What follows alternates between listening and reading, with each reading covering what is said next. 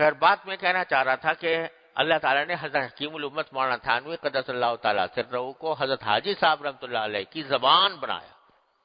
ان کے معرف و اسرار کو ہم تک منتقل فرمایا۔ اور انہوں نے کیا کام کیا کہ انہوں نے تصوف کے طریق کو ہم جیسے کمزوروں کے لیے آسان بنا دیا۔ آسان بنا دیا۔ کہ چلو تم کمزور ہو تمہیں لقمہ بنا کے تمہارے منہ میں ڈال دیتے ہیں۔ اس طرح کر کے دیا تو وہ جو لمبے چوڑے مجاہدات کرائے جاتے تھے، بڑی لمبی چوڑی ریاضتیں کی جاتی تھیں، ان کے ان کے سب کا مقصد کیا تھا؟ اللہ تعالی کے ساتھ تعلق پیدا کرنا اور مضبوط کرنا، تعلق مضبوط کرنا۔ تو میں وہ ان میں سے چند باتوں کا ذکر کر رہا تھا جو آسان راستے بتائے۔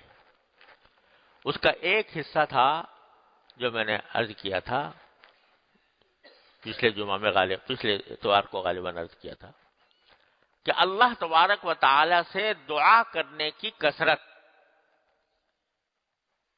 یہی بات کہی تھی نا پچھلے، کہ اللہ تبارک و تعالی سے دعا مانگا کرو۔ دعا مانگو نہیں۔ مانگتے رہو۔ مانگا کرو اور مانگتے رہو۔ کیا مانا؟ کہ ہر وقت تمہارا دل یا تمہاری زبان اللہ تبارک و تعالیٰ سے کچھ نہ کچھ مانگ رہی ہو۔ یا اللہ مجھے یہ دے دے، یا اللہ مجھے یہ دے دے اللہ مجھے دے۔ اللہ تبارک و تعالیٰ قرآن کریم میں کیسے پیار سے فرماتے ہیں کیا فرماتے ہیں؟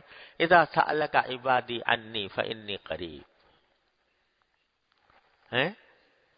اگر بندے میرے بارے میں تم سے پوچھے تو کہہ دینا کہ میں بہت قریب ہوں۔ فنی قریب اجیب دعوت ادا دعان۔ میں پکارنے والے کی پکار سنتا ہوں جب وہ مجھے پکارتا ہے۔ سنتا ہی نہیں ہوں، اس کو قبول کرتا ہوں۔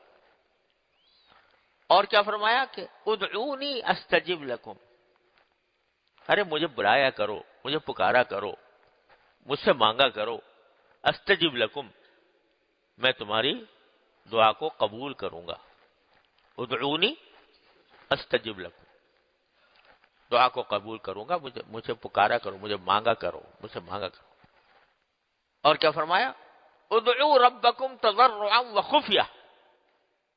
اپنے پروردگار کو آجی سے اور آہستہ آہستہ چپ کے چپ کے مانگا کرو۔ یہ کیا فرما دیا چپ کے چپ کے خفیہ۔ کہ اس طرح مانگو کہ دوسرے کو پتا بھی نہ چلے کہ تم مجھ سے مانگ رہے ہو۔ تو اللہ تبارک و تعالی جن بندے جو بندے مانگتے رہتے ہیں اللہ تعالیٰ سے وہ اللہ میاں کو بہت ہی پسند ہے۔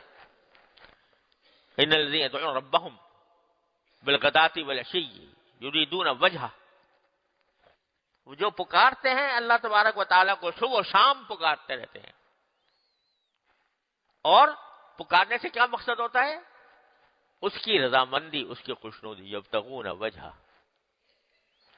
تو کیا معلوم ہوا کہ میرا پروردگار، میرا مالک وہ یہ چاہتا ہے کہ میرا بندہ مجھ سے مانگے، مانگتا ہی رہے منگتا بن جائے۔ اللہ تبارک و تعالیٰ کے آگے بس ہاتھ پھیلائے رکھے۔ ہاتھ پھیلائے، چاہے ہاتھ واقعی پھیلا کر، اور چاہے چلتے پھرتے، چاہے دل سے، کچھ نہ کچھ مانگتا رہے مجھ سے۔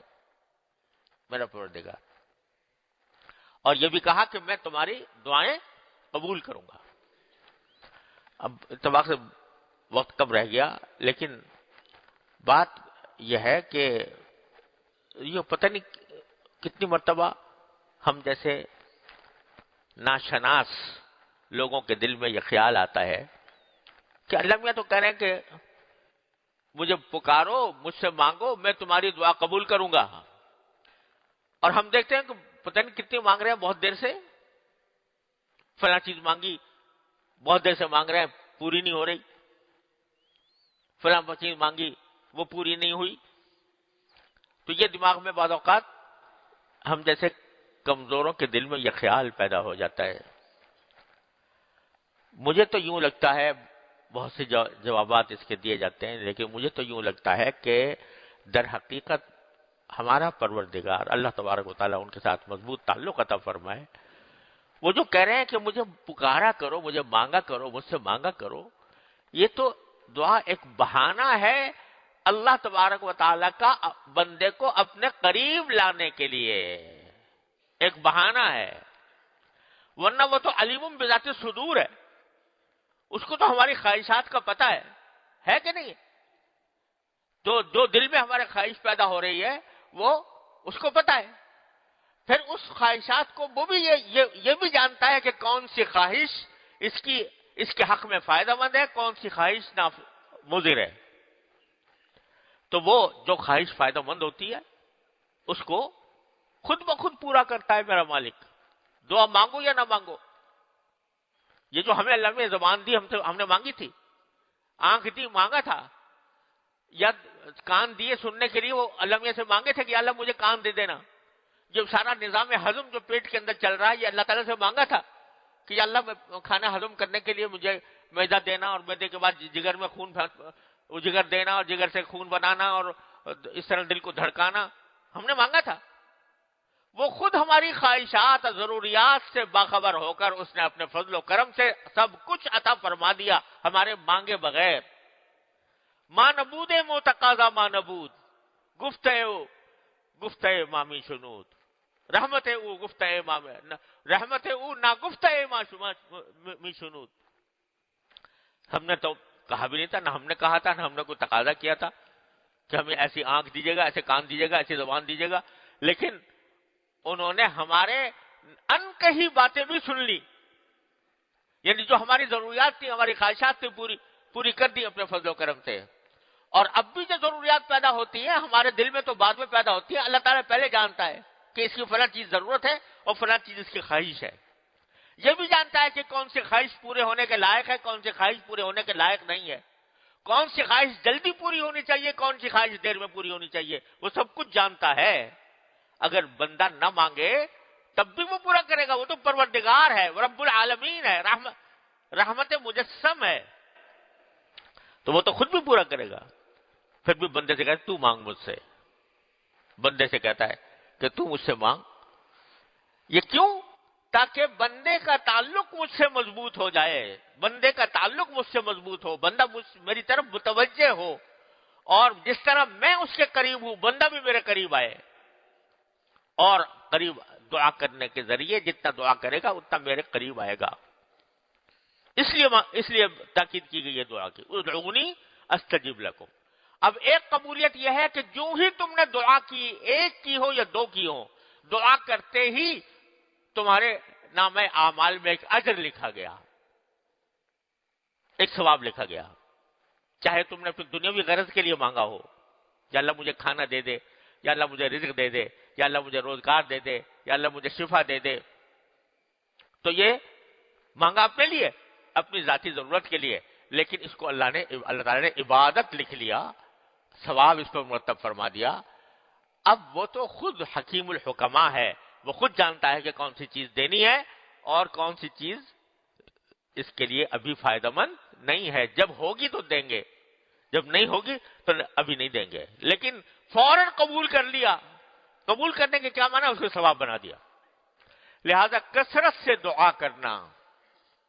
پھر اتفاق سے نہ بات نہ مکمل رہ گئی، وقت ختم ہو گیا۔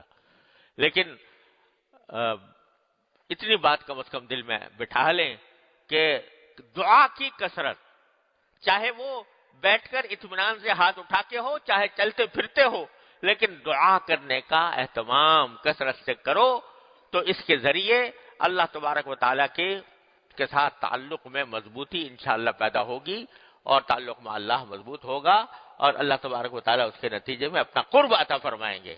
دعا کی کثرت کو معمولی چیز نہ سمجھو، چھوٹی چھوٹی چیزیں بھی اللہ تعالیٰ سے مانگو اللہ تعالیٰ اپنے رحمت سے ہم سب کو اس کی توفیق فرمائے۔